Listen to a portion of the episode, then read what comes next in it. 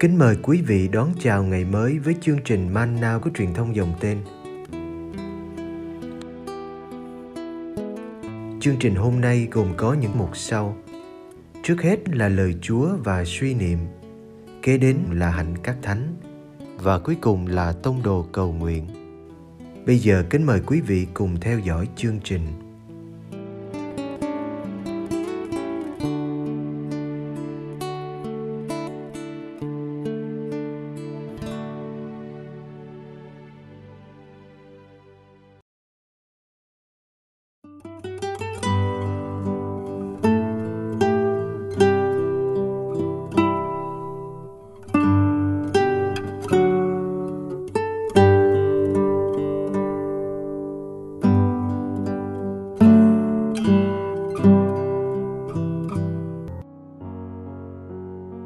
Đức Giêsu hiện ra với các môn đệ. Do An chương 20 Vào chiều ngày ấy, ngày thứ nhất trong tuần, nơi các môn đệ ở, các cửa đều đóng kín vì các ông sợ người Do Thái. Đức Giêsu đến đứng giữa các ông và nói: "Bình an cho anh em." Nói xong, người cho các ông xem tay và cạnh sườn. Các môn đệ vui mừng vì được thấy Chúa. Người lại nói với các ông: "Bình an cho anh em, như Chúa Cha đã sai thầy thì thầy cũng sai anh em." Nói xong, người thổi hơi vào các ông và bảo: "Anh em hãy nhận lấy Thánh Thần. Anh em tha tội cho ai thì người ấy được tha. Anh em cầm giữ ai thì người ấy bị cầm giữ." Một người trong nhóm 12 tên là Tô-ma, cũng gọi là didimo không ở với các ông khi Đức Giêsu đến. Các môn đệ khác nói với ông: "Chúng tôi đã được thấy Chúa." Ông Tô-ma đáp: "Nếu tôi không thấy dấu đinh ở tay người, nếu tôi không xỏ ngón tay vào lỗ đinh và không đặt bàn tay vào cạnh sườn người, tôi chẳng có tin." Tám ngày sau, các môn đệ Đức Giêsu lại có mặt trong nhà. Có cả ông Tô-ma ở đó với các ông. Các cửa đều đóng kín.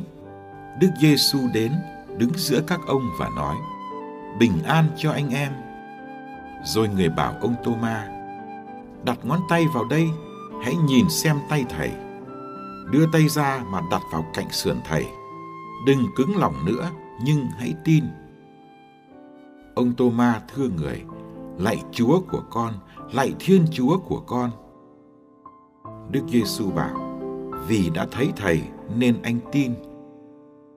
Phúc thay những người không thấy mà tin." Đức Giêsu đã làm nhiều dấu lạ khác nữa trước mặt các môn đệ. Nhưng những dấu lạ đó không được ghi chép trong sách này. Còn những điều đã được chép ở đây là để anh em tin rằng Đức Giêsu là Đấng Kitô, con Thiên Chúa và để nhờ tin mà được sự sống nhờ danh người.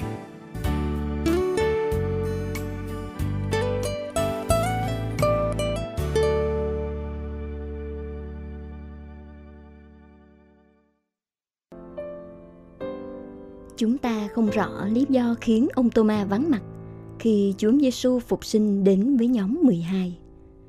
Nhóm này chỉ còn 11 người vì mất anh Juda.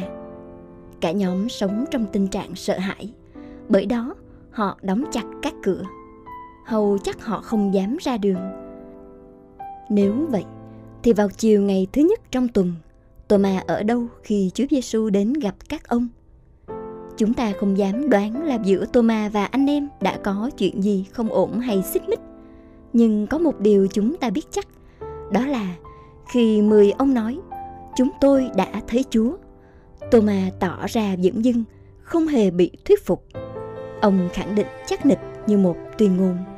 Nếu tôi không thấy dấu đinh ở hai bàn tay người, và đặt ngón tay mình vào dấu đinh, và đặt bàn tay mình vào cạnh xương người, tôi sẽ không tin. Ông đòi thấy và sờ chạm như các môn đệ khác. Ông muốn có một kinh nghiệm riêng của mình. Có vẻ ông không tin vào lời chứng của các bạn. Thái độ của ông làm mọi người không vui.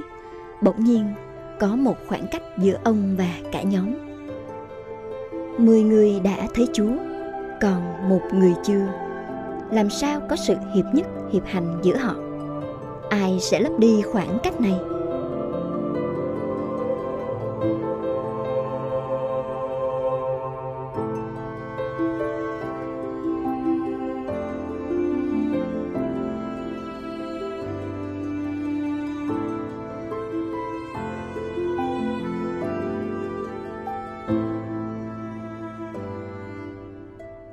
Một tuần sau, cũng vào ngày thứ nhất trong tuần, Chúa Giêsu trở lại căn phòng, các cửa vẫn đóng kín.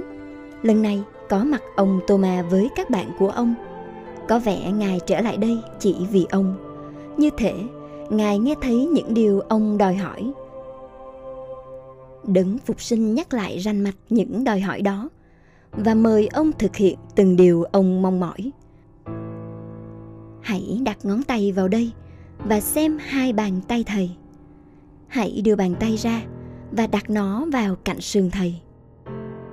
Ta có cảm tưởng Chúa Phục sinh đứng rất gần Tô-ma, cầm lấy bàn tay ông và để ông chạm vào các vết thương.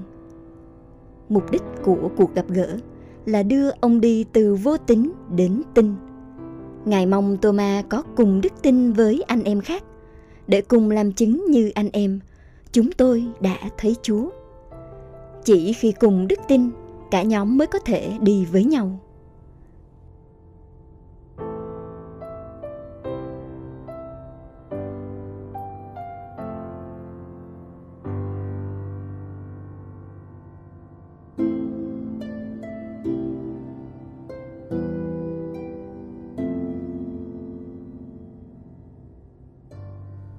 Chúa Giêsu khiêm tốn đến gặp Tô-ma để xây dựng tình anh em hiệp nhất.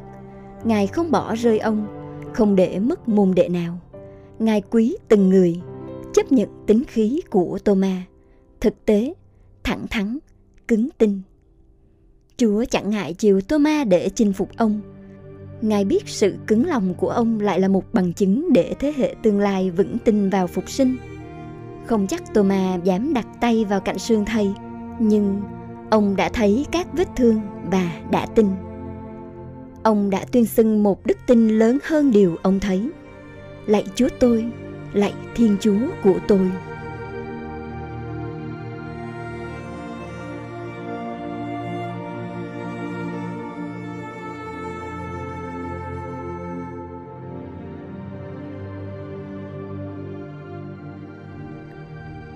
Đồng hành hay hiệp hành là điều không dễ. Ngay giữa những môn đệ của thầy Giêsu cũng vậy nếu Chúa Phục Sinh không khiêm hạ đến với Tô-ma, chắc Tô-ma và các ông sẽ khó chấp nhận nhau. Giáo hội lúc nào cũng có những Tô-ma đầy cá tính, thường đi nhanh hơn hay chậm hơn cộng đoàn. Làm sao đừng để mất những Tô-ma như thế trên bước đường hiệp hành của giáo hội.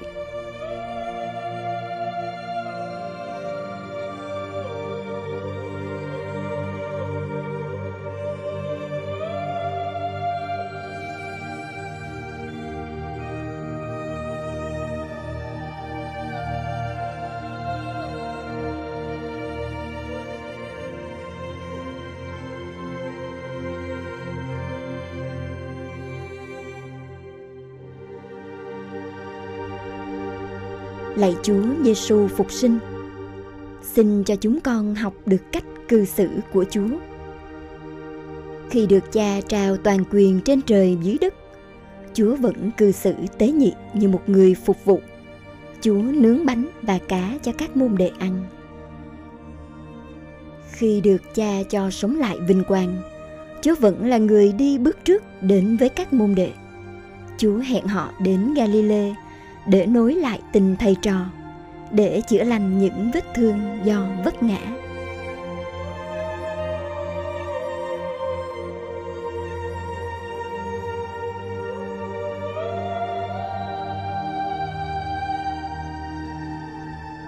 Khi được cha nâng dậy từ cõi chết, chúa không quên tấm lòng của các phụ nữ, những người đã theo chúa từ lâu, đã có mặt khi chúa chịu đóng đinh và chôn táng bởi đó những phụ nữ đầu tiên ra thăm mộ là những người đầu tiên được gặp chúa và được Chúa trao sứ mạng loan báo tin vui.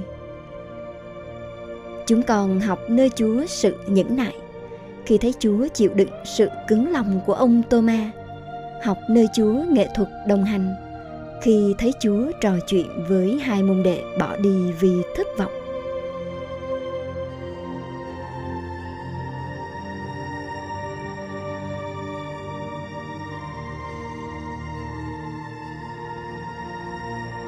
Chúa phục sinh cao cả nhưng đã tự hạ mình để chinh phục lại nhóm môn đệ, không để mất một ai. Chúa có nhiều cách để làm cho người ta nhận ra Chúa qua việc gọi tên hay làm cử chỉ bẻ bánh, qua mẻ cá lạ hay qua việc cho họ xem những vết thương. Chúa đến qua hình dáng anh làm vườn hay người khách lạ. Lạy Chúa Giêsu phục sinh, xin dạy chúng con đem đến cho con người hôm nay an bình và hy vọng, niềm tin yêu và thánh thần. Xin cho khuôn mặt chúng con luôn tươi vui để làm chứng, luôn bừng sáng để tỏa lan sức sống của chúa. Amen.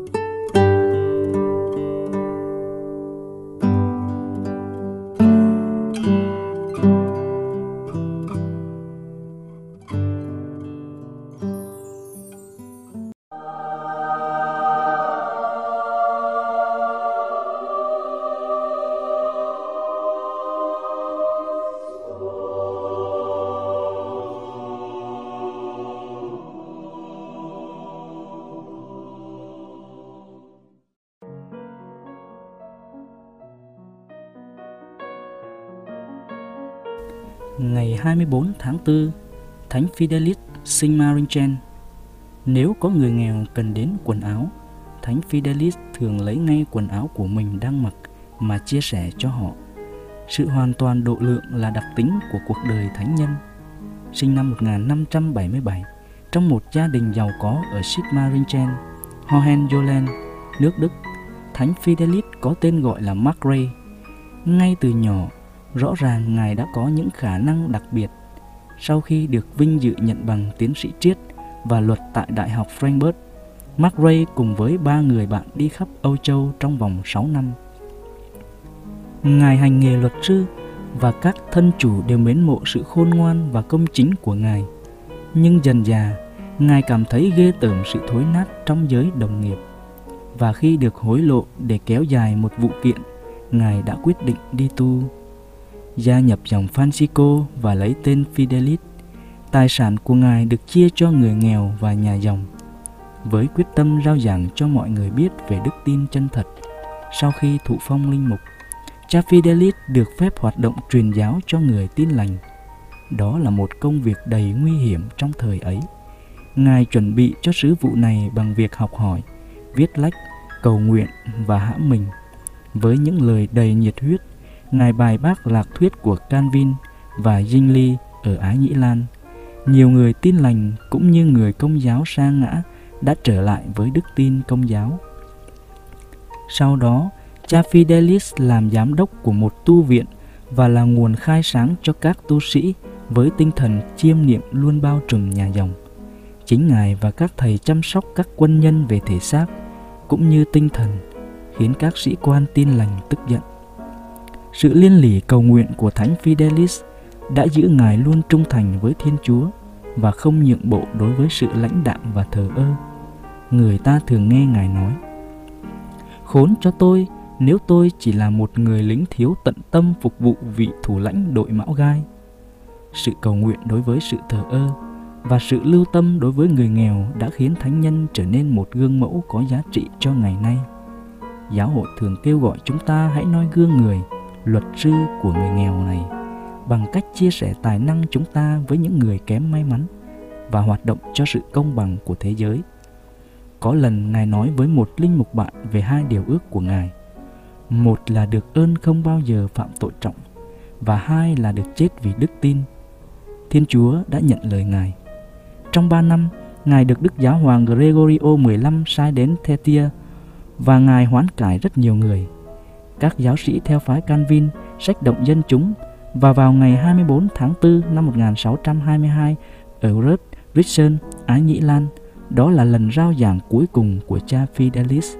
Khi Ngài vừa lên tòa giảng để nói về một Thiên Chúa, một đức tin, một phép rửa, đám đông la ó phản đối. Họ lôi Ngài ra khỏi nhà thờ và dùng gậy gộc đánh đập và dùng gươm đâm chết Ngài. Đức Giáo hoàng Benedict XIII đã tôn phong chân phước cho cha Fidelis ngày 24 tháng 3 năm 1729.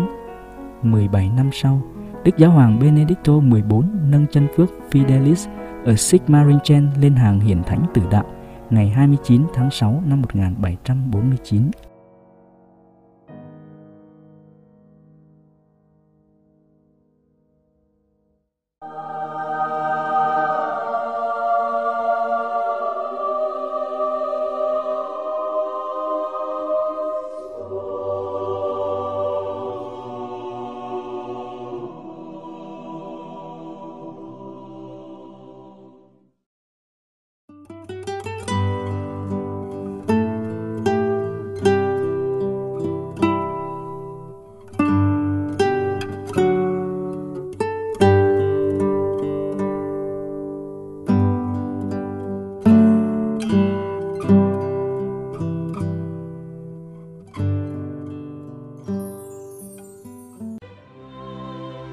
Cầu nguyện cùng Đức Giáo Hoàng.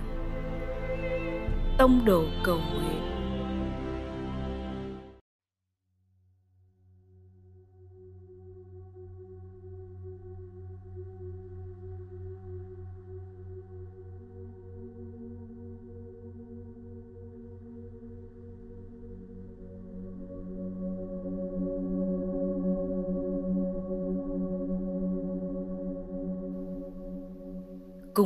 Giêsu buổi sáng.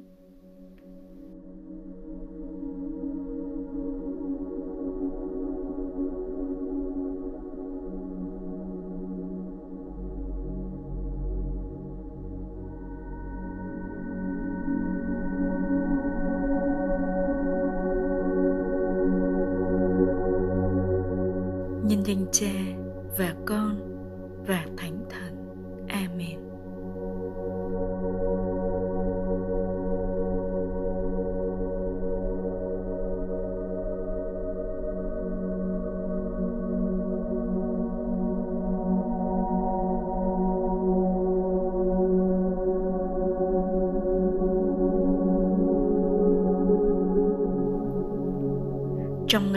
ngày lòng Chúa thương xót hôm nay, con cảm tạ hồng ân Chúa ban cho con.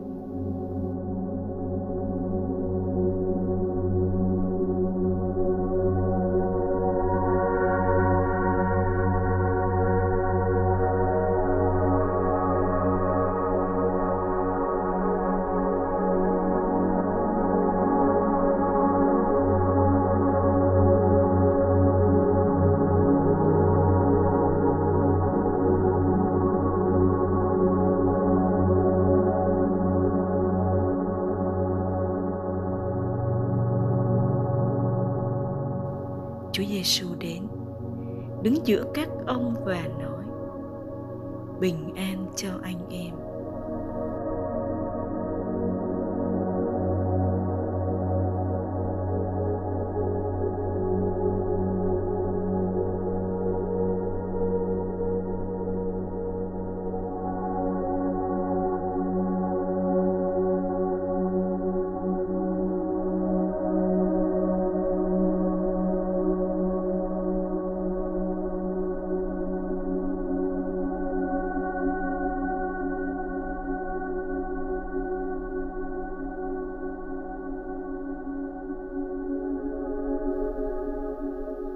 Cha nhân lành, xin cho con có đủ can đảm để tiếp cận người khác trong tinh thần hòa bình. Không oán hận hay dùng những lời gây chia rẽ.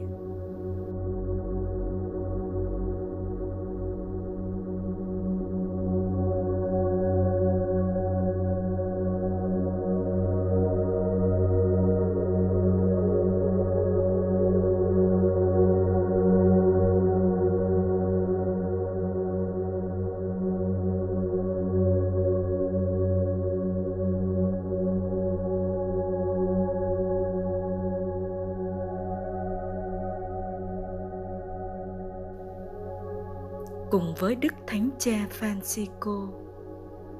Con hiến dâng những công việc trong ngày hôm nay, cho tất cả những ai mang lại bình an, đến với những người yếu thế, hoặc đang đối mặt với bệnh tật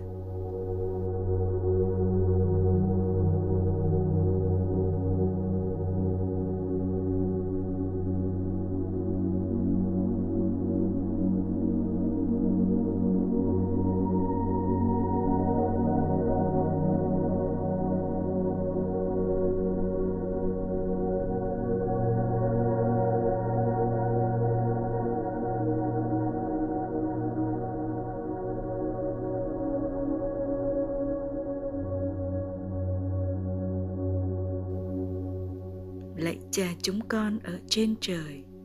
Chúng con nguyện danh cha cả sáng. Nước cha trị đến. Ý cha thể hiện dưới đất cũng như trên trời. Xin cha cho chúng con hôm nay lương thực hàng ngày và tha nợ chúng con, như chúng con cũng tha kẻ có nợ chúng con. Xin chớ để chúng con xa trước cám dỗ nhưng cứu chúng con cho khỏi sự dữ. Amen.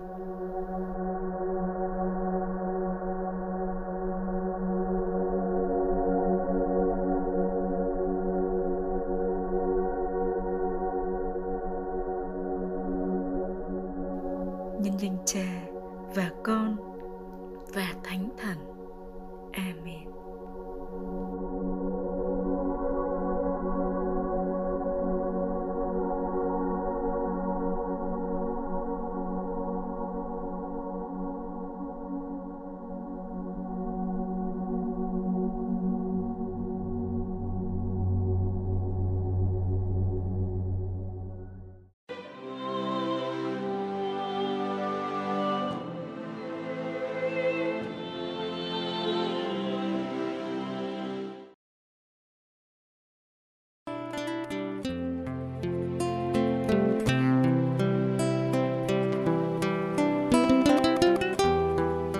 Cảm ơn quý vị đã theo dõi chương trình. Kính chúc quý vị một ngày mới tràn đầy niềm vui và ân sủng của Chúa và mẹ Maria.